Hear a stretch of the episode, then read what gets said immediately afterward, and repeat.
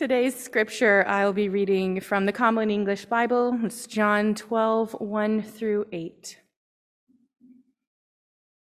6 days before Passover, Jesus came to Bethany, home of Jesus' friends Mary, Martha, and Lazarus, whom Jesus had raised from the dead. Lazarus and his sisters hosted a dinner for him.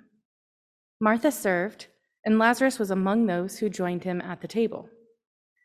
Then Mary took an extraordinary amount, almost 3/4 of a pound of very expensive perfume made of pure nard. She anointed Jesus' feet with it, then wiped his feet dry with her hair. The house was filled with the aroma of the perfume. Judas Iscariot, one of his disciples, the one who was about to betray Jesus, complained, "This perfume is worth a year's wages. Why wasn't it sold and the money given to the poor?" He said this not because he cared about the poor, but because he was a thief. He carried the money bag, and he would take what was in it. But Jesus said, "Leave her alone. This perfume was to be used in preparation for my burial, and that is how she has used it. You will always have the poor among you, but you won't always have me."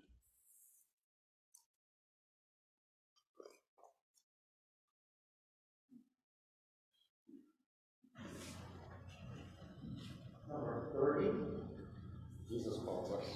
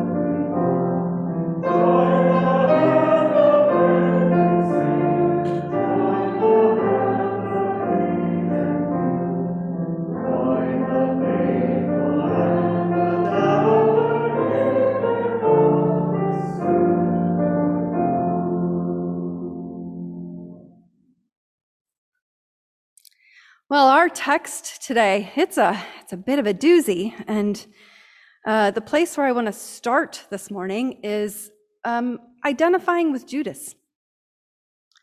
Judas asks a pretty fair question. Now, we get John's commentary that he's a thief and he's skimming off the bat, he's embezzling money, and so his question doesn't come from a pure or ethical place, but question is fair.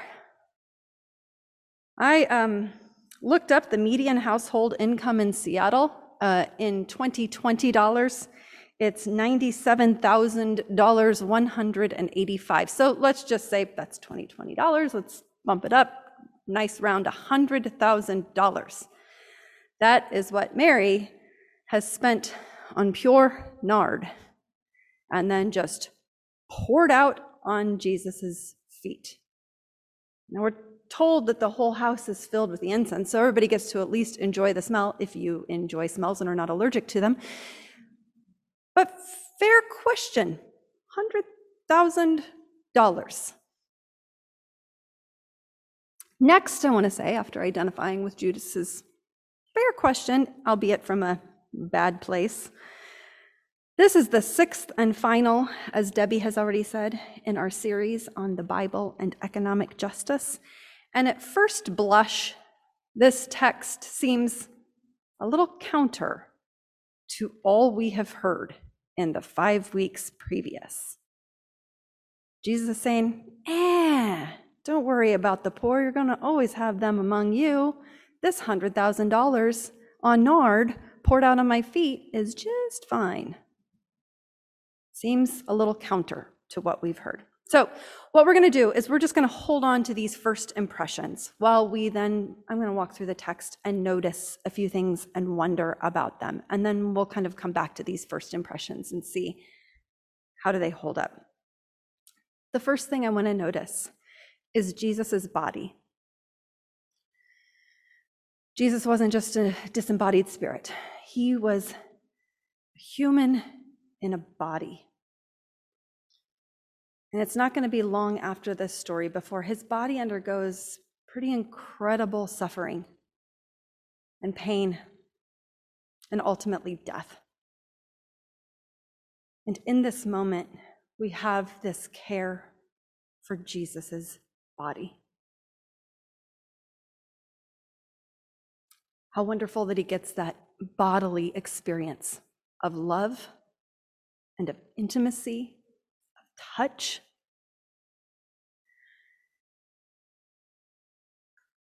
So that's the first thing, is Jesus's body. Two things related to Jesus's body.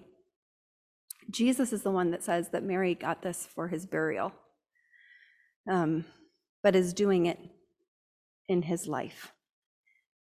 How many times have any of you been to a memorial service and thought to yourself, only the person that we are grieving, that we've lost, that is with us no more, could have been part of this celebration and seen their people all gather and tell these stories about them. Most recently in our community, that was Maxine.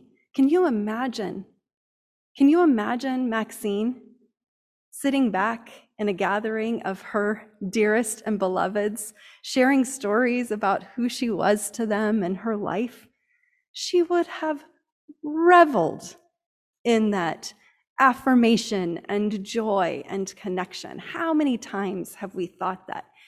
And here Mary is, not saving that nard for Jesus's burial, but giving him the full conscious experience of that honor and adoration and love.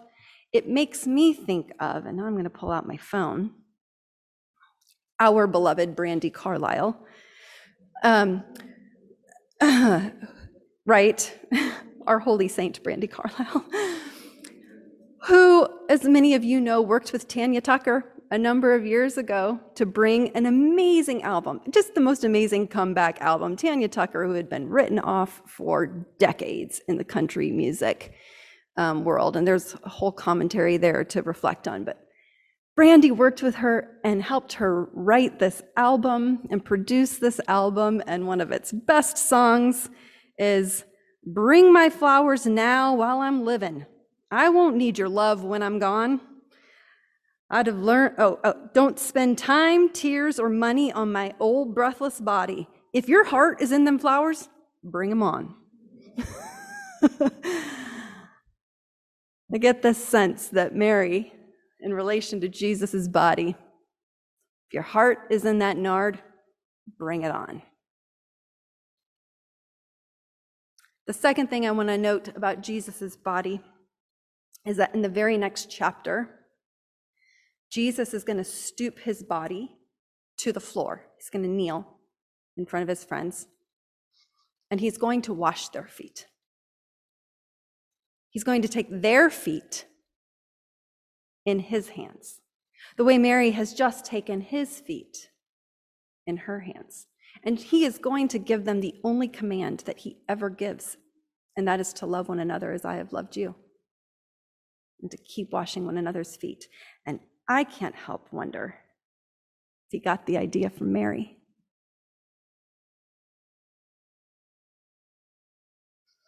The second thing I want to notice is that when Judas asks his fair question, this $100,000 could have been given to the poor.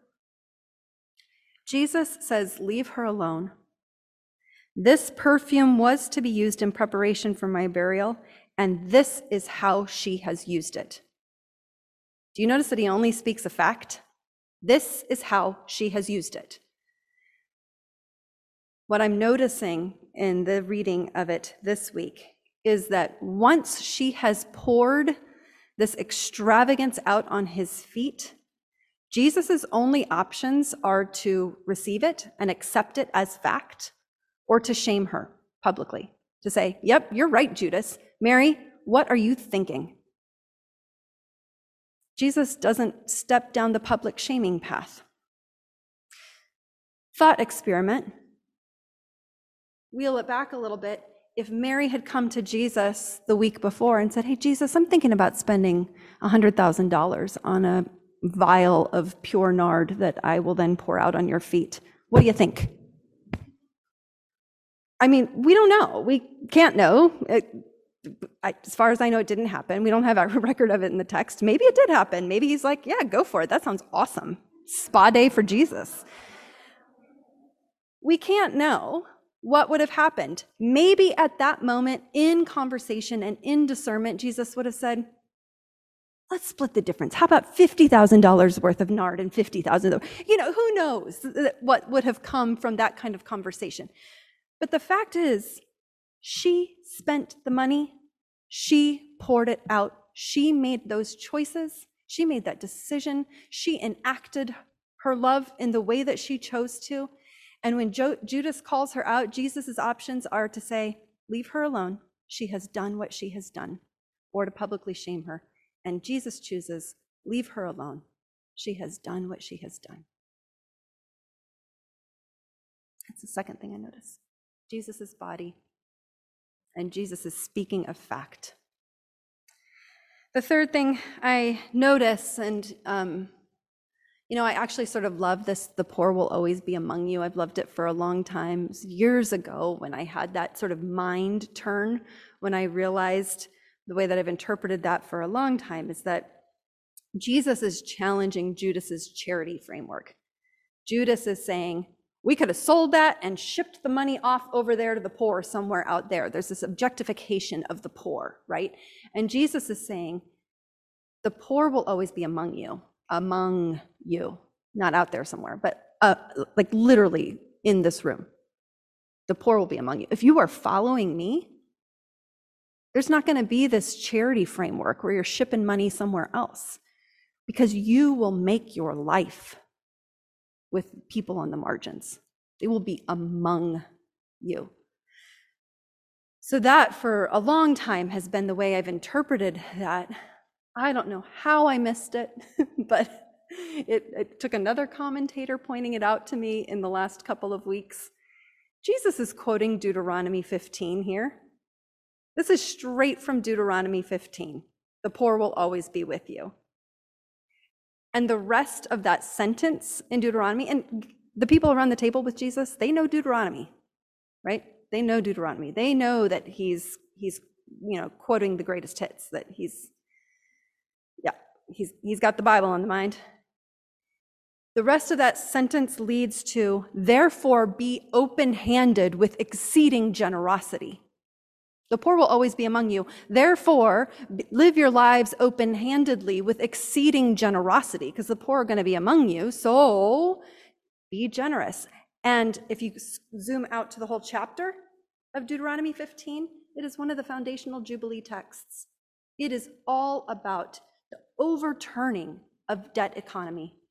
It is about completely restructuring the system to do away with indebtedness, to do away with enslavement, to do away with amassing property and wealth. It is all about, yes, of course, those things will happen, but there's going to be that Sabbath hard reset, which we keep seeing in this series. There's going to be that Sabbath and Jubilee hard reset, so that when somebody slips through the cracks, when someone finds themselves poor, they will not pass that on to their children. There will not be generational inheritance of debt or generational inheritance of wealth, for that matter, because there will be the reset. When Jesus says the poor will always be among you, he is quoting from Jubilee. He is quoting from one of those foundational texts that challenged the Hebrew people to restructure the whole system of predatory lending, of indebtedness. Debt at all should be gone in God's reign. That's the third thing. And fourth, a final wondering before I return to those first impressions. And I have to give credit here again to another commentator that I heard on the lectionary podcast, Bible Worm. And that is, and this is stepping out of this text a bit, but when Jesus is asked multiple times in several Gospels, what is the greatest commandment?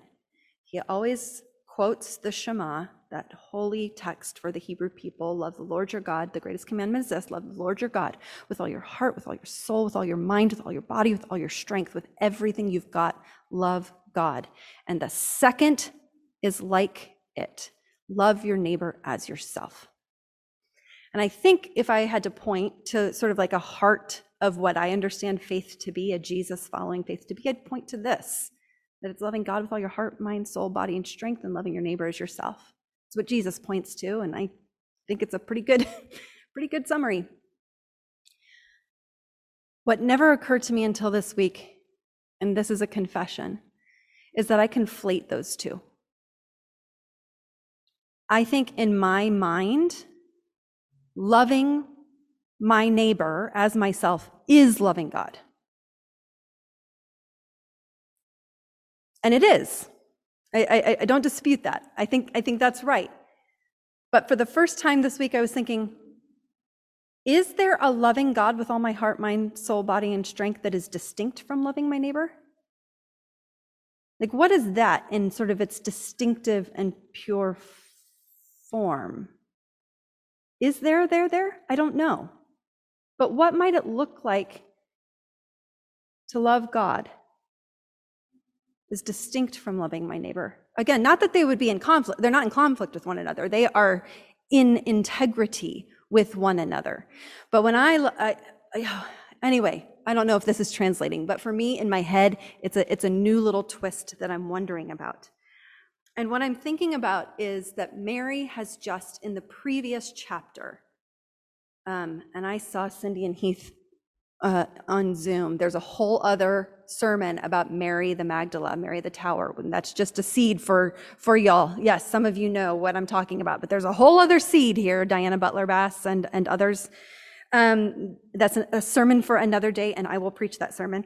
But Mary in the previous chapter has professed that Jesus is the Messiah, is the Christ, is the incarnate one, is God in some way. And she is one of only two people in all our Gospels who do that. Peter is the other one. She is one of only two who professes that Jesus is the incarnate one of God. So in this moment, she's encountering her God.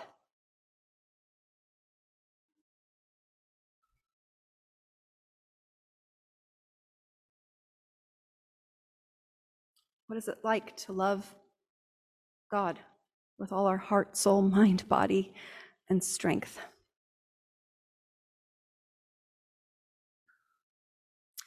Now there is, we're going back to the first impressions now, but I want to name that there is a real and relevant tension here. It is real and relevant for us, Seattle Mennonite Church. We have done the hard work in the last couple of years, built on years of discernment prior to that, to release our property, to release the great wealth of land that we have amassed here for the building of affordable housing. Thanks be to God. And